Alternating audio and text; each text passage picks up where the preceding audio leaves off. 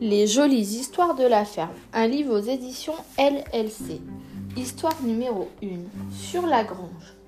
Tous les étés, une cigogne vient construire son nid sur le toit de la grange. Jack, le fermier, adore cette cigogne et c'est avec beaucoup d'impatience qu'il attend sa venue. Il aime pendant son travail lever les yeux et la voir là-haut, sur le toit de la grange, avec son long cou blanc comme la neige. Quand elle est là, Jack ne se sent jamais seul.